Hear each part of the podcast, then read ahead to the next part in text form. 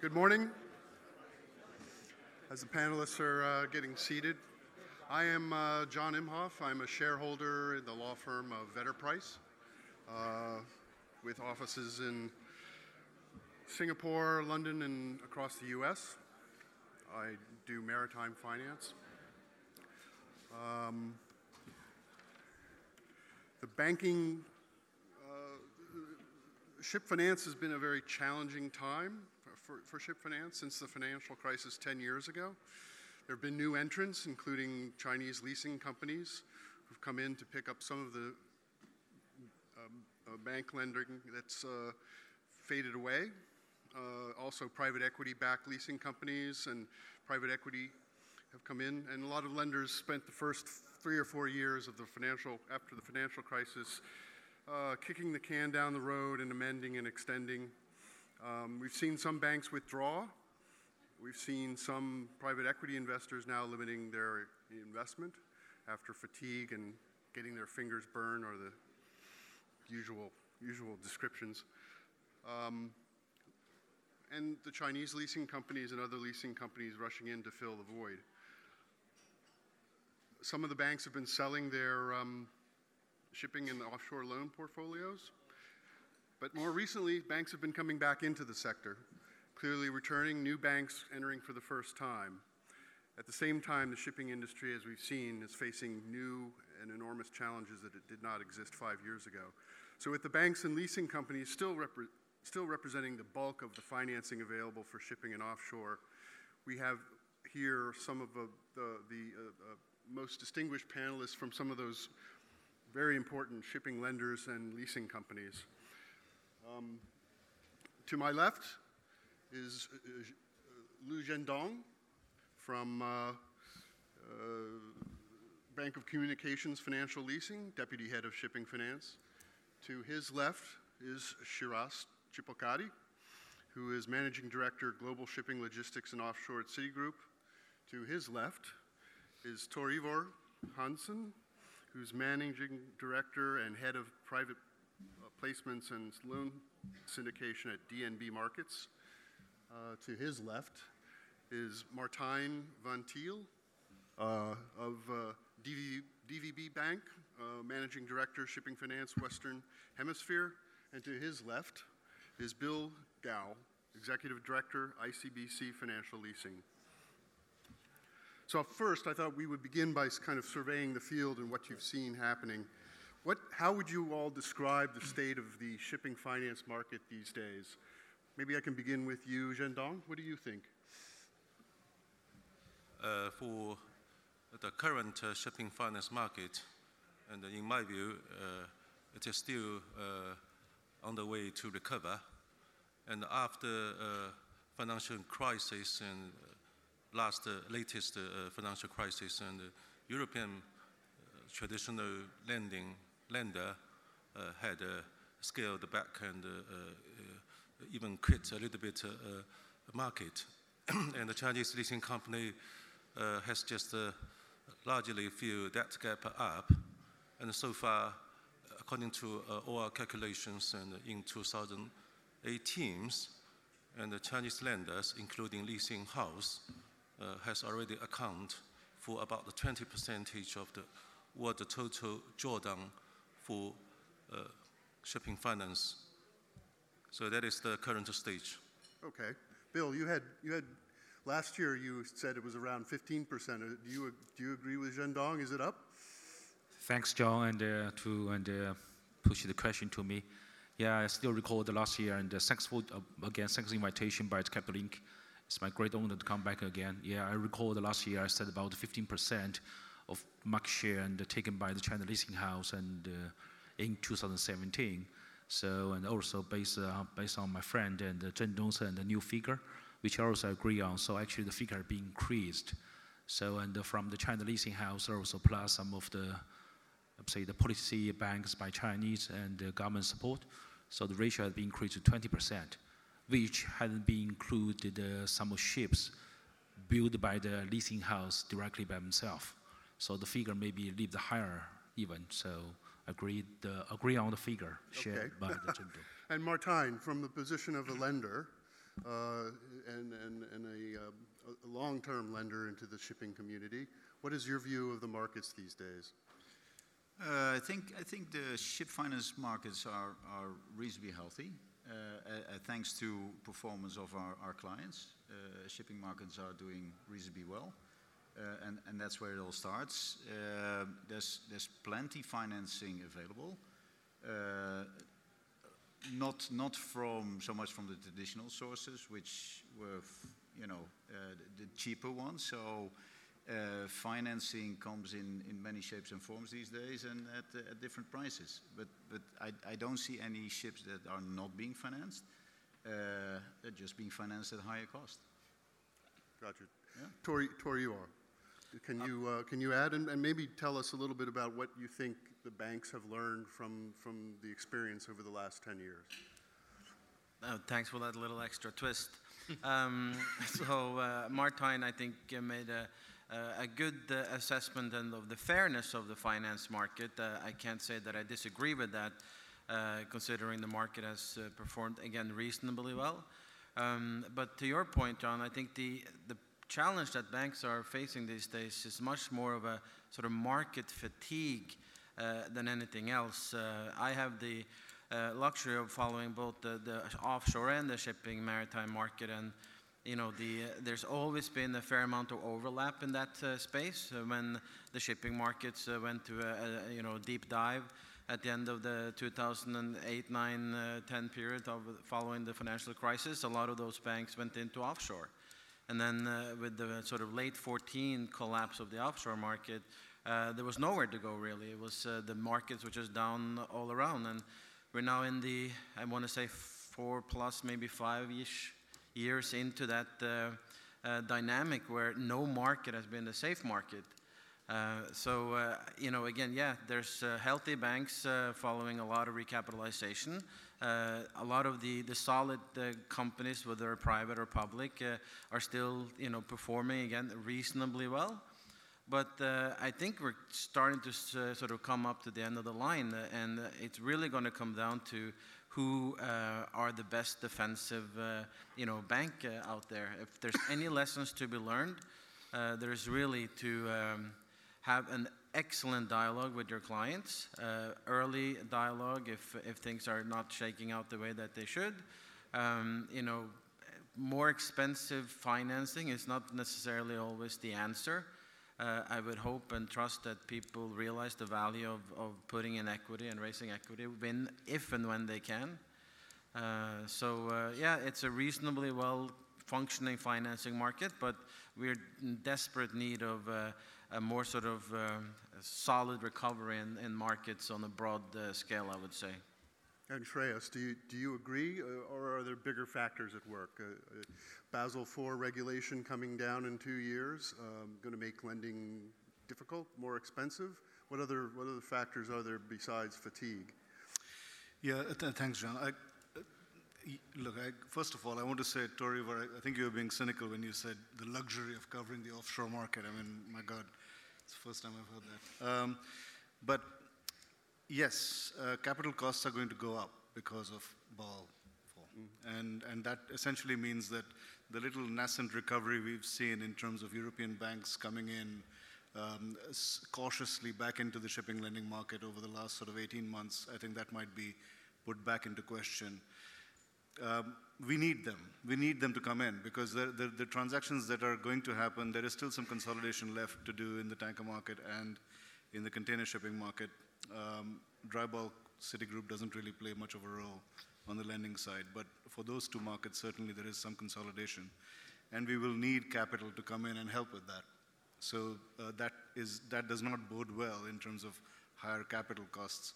Um, margins generally uh, still remain compressed. Um, I think people are, are overall uh, still reluctant to price capital at the levels at which it should be priced. It's not um, um, in any way um, a reflection of the competence of my banking colleagues, but it's just uh, the way that, as Tor Ivar put it, you know, listening to clients and making sure that cash flows and, and collateral um, uh, actually uh, uh, make sense to lend against. Uh, so for us, I think the, the headline really is um, things are looking better, but with higher capital costs in the offing, it could be a little bit more challenging in about a couple of years' time. And, and how, how has your approach to lending changed over the last four or five years as you've seen the market develop as it has? Uh, do you have any thoughts on that, Shreyas? Um, our approach has, I mean, for Citigroup, and um, it's, it's been pretty standard, which is that we look at the shipping industry as part of the global logistics space. Um, it is really the business of moving things from A to B, uh, making sure that when we have um, clients who are borrowing from us, uh, these are large, global, sophisticated clients who are able to use the Citigroup machinery in 100 plus countries. That's how we make money. Uh, so just lending for yield is not our business. Uh, we, we definitely like uh, larger clients, and we've stuck with that, with that um, particular strategy uh, over the years. That has not changed. Okay, Martijn, do you, uh, does, does DVB follow the same kind of approach, or is yours different? Um, I think the question was is how, how has it changed our, our behavior in, in the lending space? Uh, it's a little bit uh, uh, once bitten, twice shy. Um, we, we, we were, uh, by our DNA, we're more of a, an asset financier with trusted clients than, than we are a, a, a balance sheet bank. Um, we, we haven't changed, but we're a little bit more careful. Uh, uh, that being said, we, we, we still do plenty, plenty of business because that, that middle space of owners is, is wide and deep. Um, and, we're, very happy uh, doing deal making in there, but we need the markets to, uh, stay where they are and not, get worse. And then, we in our, uh, in our happy space. For the, finance lessors, this has been a tremendous opportunity. Obviously, you've had quite a run. Are you experiencing any of the same concerns that the lenders are expressing, the banks are expressing, and how has that changed what you do uh, it, uh, you know, as a, as a finance lessor? Yeah, I do. And uh, in compare maybe in the four five years ago, I think uh, because China leasing suddenly raised up, I think uh, I'd say you know, especially for those and I would say the asset base, the heavy asset, for example like ships, might be easier to get than the higher leverage from China leasing house. So I think maybe this kind of the motivation for lots of international ship owners try to go to China, Beijing, or Shanghai to looking for the alternative, say, the financing resources in China by using the leasing house. And uh, of course, for the working capital, some of the short term and uh, the funding, they still go to the traditional, I would say, the shipping banks, uh, you know, to sort out the problem.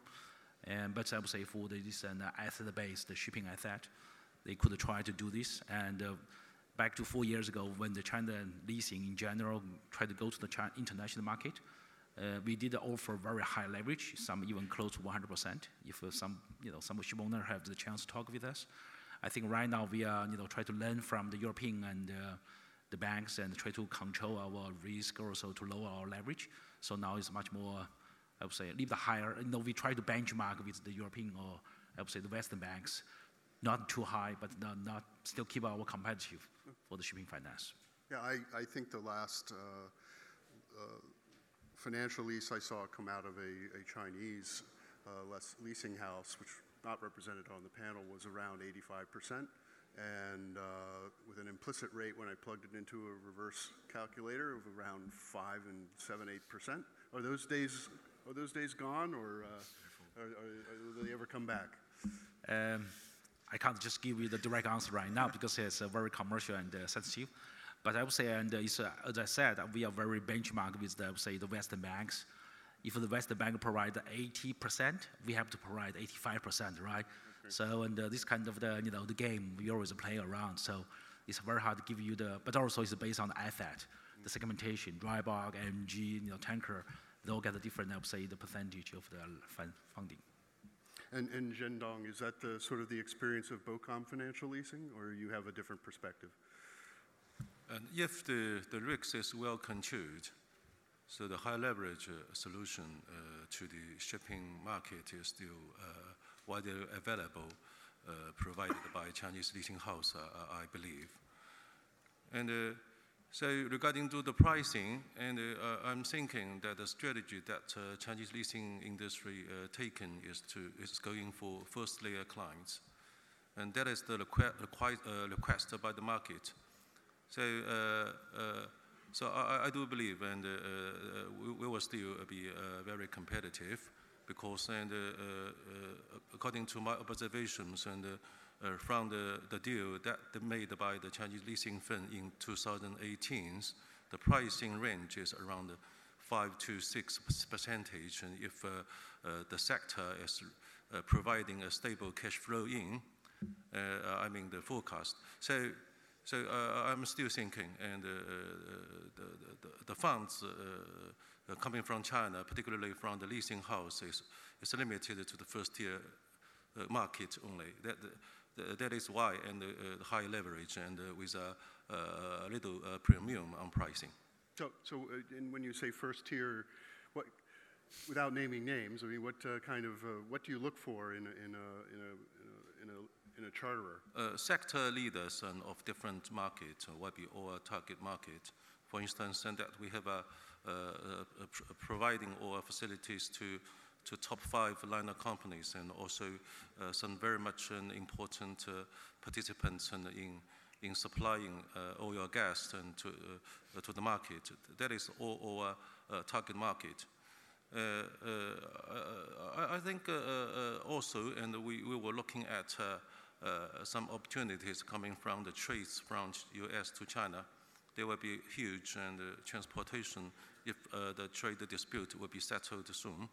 So I, we got sent, uh, if the COA uh, uh, be materialized, or if the cash flow, and what I want to say is cash flow is, is clear, be secured, then and we are thinking this part of business will be first, first tier business and first tier client base. Got it. Good. And going back to the lenders, uh, uh, tell me, uh, Shreyas, what, uh, how, how does, what is Citibank's target client? What, what is an ideal client uh, uh, for, for Citibank? Is it a big multinational um, uh, public company that can tick all the right boxes at, at Citigroup? Or uh, tell us a little about what you, what you look for in, in, in your borrowers and your, and your customers. Sure. Um, yeah, for us, a, a larger uh, global client, whether it's public or private, doesn't matter, but a large global client um, is, is the ideal client. And, and the reason is simple. I mean, we, we would like them to use uh, cash management derivatives, FX, um, you know, uh, capital markets when the time comes. Uh, all of those, all of those products, we would like them to use those. So that is the, uh, the driving element. But also, I think there is, you know, based on what Zhendong just said, there is a, a drive that these top tier clients are all getting a lot of attention from the same banks in the industry. So it's driving pricing down. And so then that puts, again, in a vicious cycle, it puts uh, pressure on uh, returns that the banks can make. And then, then the banks then start, all of them start cannibalizing the same wallet in terms of what, the, what that company can do. So, so this obviously creates opportunities for the alternative lenders out there and, and, and the deep middle market that Martin referred to earlier. Uh, that's great for them, but I think from a Citi perspective and for larger banks and to some extent what Zhendong is saying, um, it's a challenge. So, so, and also the other thing to remember is that within larger banks, uh, the shipping, logistics, offshore, cruise uh, sector, these are all, even in aggregate, very small part of the overall bank's balance sheet. Uh, so these sectors are competing for attention internally in, in large banks for that capital. Uh, so unless they demonstrate returns, they will not get approved. Mm. And, and Tor Ivar, do you agree with, is the DNB markets approach similar or is it different? Yeah, no, I, I think uh, Shreyas put it uh, very well. And although DNB is not as big of an institution as Citibank, um, it's, uh, it's uh, again, it's no, um, nothing against private owners at all. I mean, we have some really good uh, private companies in our portfolio, and I think private owners with their history and their commitment to the industry is, I think, why this industry is as great as it is. But as a bank, the, the unfortunate uh, reality is that we are very much dependent on being able to uh, generate uh, sufficient returns from a relationship, and that uh, again, lends itself much more, uh, pun intended, to a public company with access to public debt, uh, public equity, and more sort of uh, a- broader uh, spectrum of products. Uh, that, that's the reality, and, uh, and you asked earlier how the, in- or, sorry, banks maybe have changed over the past 10 years, and I would say that's probably the one thing that DNB has invested most of its time and focus on is really to become a better bank for its uh, clients and with a broader spectrum of products. And, and Martijn, the uh, DVB's got a slightly different approach, I would think. Or, Uh, that is obviously that's a function of the, the space to the right of me being uh, crowded, competitive, and and with with guys that are uh, have the ability to price uh, uh, lower than than we can with our uh, capital and, and funding base. So our natural place in, in, on, on the spectrum is, is you know towards the, the, the higher margins. I always joke we're the last stop before the desert starts with all the alternative lenders. Um, uh, and we, we try to uh, we try to find owners a little bit of a cheesy answer, but you know that we can add value to. Uh, there's there's there's a lot of owners that you know have been banking with us for uh, uh, for many years, grow big, and then grow bigger than you know what uh, what we can offer them. Uh, and we, we always look for, for the next you know company that, that is ambitious, can grow. Um, it's a little bit more tailor-made, a little bit more uh, uh, daring maybe, but that's that's how we need to earn and prove we can earn you know better margin. Good, good. And to turn the, the question I asked Zhendong around, we asked you what, uh, what you look for in a, in a charterer. I'll ask Bill, what charters, what do charterers see in financial leasing that they don't see in, in pure debt or lending from, from banks?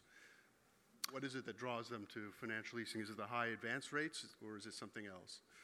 You know, we are we have to sometimes face a different the charter party. So one side maybe the purely, I would say, the technology provider, the traditional shipping shipping company, and on the other hand, there's some of the you know challenging part actually is the cargo owner, the oil company, maybe the mine company. They used to and work with um, you know the traditional European and American shipping company. Now they approach the leasing house. Uh, why not just play like the you know the traditional shipping company and buy the ship and charter to us? So from that perspective, back to John's question, right now we have a, you know to we have to do the internal evaluation. So who is our real customers?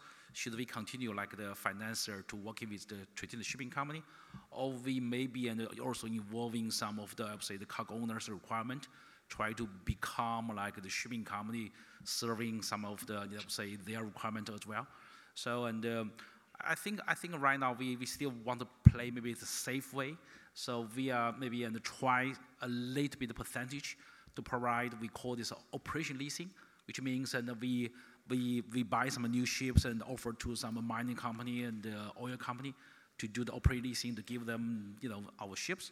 But on the other hand, we still you know play like the traditional financier again, but uh, leave the higher leverage and uh, with the competitive rate to finance those and the traditional shipping company. So that's then that we are doing with different uh, requirement for the charter party. Got it, got it. And, and Zhendong, do you have anything to add? Uh, I agree with uh, Bill. Uh, uh, uh, the only thing we are looking at is the, where's the transportation, where's the real demands for the transportation. And when we realize that the charter, and if they uh, uh, do the transportation by themselves and they, they have the cargo to be transported, then we are going to, going to support uh, uh, the reasonable uh, project if we are able to provide the right tonnage to them. So, so I'm thinking it, it, the market is changing. So the charterer and also the cargo owner, they have become a force and to, to, to borrow the money from the leasing house. So uh, I think uh, we, we need to stick to, to the real transportation. Let's look forward now a little bit and see where we're going in, in shipping finance and offshore finance. Um,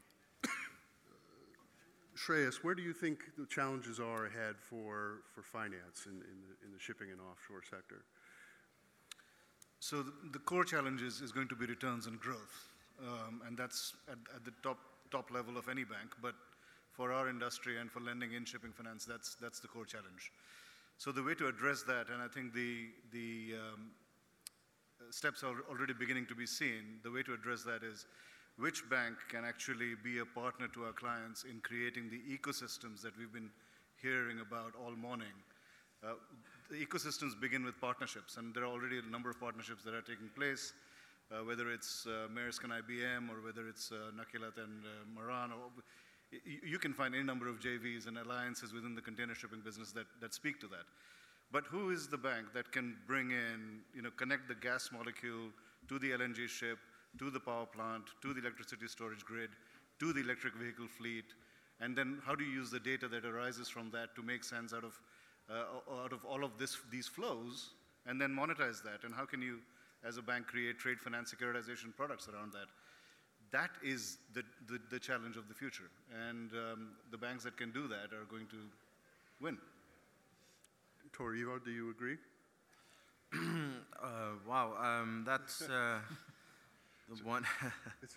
Shreyas, I think uh, you've uh, you've taken this uh, further than I had certainly expected it this morning. Um, But uh, the reality is that uh, even at DNB, again, being a smaller uh, bank than Citi, we we have constant dialogue internally about the uh, access to the data that we're sitting on and how do we become a better bank for our clients with um, with that intel, if you will. And uh, and I think again, Shreyas put it very well. There's there's a host of information out there, uh, and it's a matter of connecting the dots and and and being a, a better provider of um, call it solutions, call it products, uh, call it interface. Um, we at the, again at DNB, there's a lot of focus on this. Uh, uh, you know, the fintech industry building up, uh, people that has some uh, genius idea for a very user-friendly app. Uh, work then in Europe, at least now, they can uh, source banking products from any bank uh, through an open platform and basically compete with the, the, the established brick and mortar banks uh, for their savings products and, and uh, deposit products uh, through uh, phone apps. And uh, so, what is going to be the distinguishing uh, factor for, for the banks uh, is again what Trace uh, put. I mean, how do we add value to clients uh, with uh, different needs and uh, different challenges going forward, whether it's regulatory, environmental, or uh, what have you. Um, uh, I, I totally agree with Trace, and uh, uh, the future is here, and uh, it's really about uh, how we adapt and, and make it again, uh, and it also to use a word from Martijn, uh, be value add to our clients. Yep. Martijn? How about DVB? What are the opportunities and challenges ahead for DVB? We're, listen, it, is, it, it goes for everybody on this. There's a, there's, a, there's a battle for the balance sheet. Whether, whether, whether you're a bigger bank and you're in a shipping unit, you have to compete for your space on that balance sheet and you have to show returns. That is, that's a battle we, we fight constantly for our clients, providing access for them to a balance sheet. DVB is the same. We're, we're, we're a shipping bank, sure, but we were part of DZ's balance sheet, and, and they have their own considerations saying, listen, uh, are, you, are you returning enough for us to, for, that, for that to be interesting? The, the, big, the biggest threat to the ship owner industry is that uh, uh, uh, uh, our share of, of traditional balance sheets are getting less and less.